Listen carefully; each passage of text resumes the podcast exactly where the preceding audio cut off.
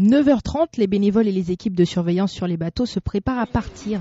Denis assure la sécurité. Il y a deux équipes, donc une équipe qui est en, bouteille, euh, qui est là-bas, donc assurée par le bateau des, affaires maritimes. Et puis il va y avoir une équipe de plongeurs apnéistes. Les deux équipes euh, travaillent ensemble et puis on ramasse un maximum de, déchets euh, qu'on va aller après déposer dans une. On a une benne qui a été mise à disposition gracieusement par la société Fizer.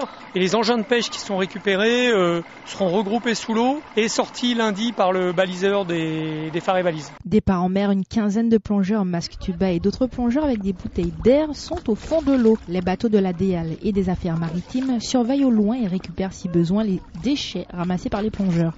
Samir est au loin, il fait de grands gestes. Ah là là, c'était bien lourd. Ben, vous voyez, des casiers, des mouillages sauvages qui ont été abandonnés. Il y a plein de casiers tout cassés en bas là qu'on va récupérer aussi après.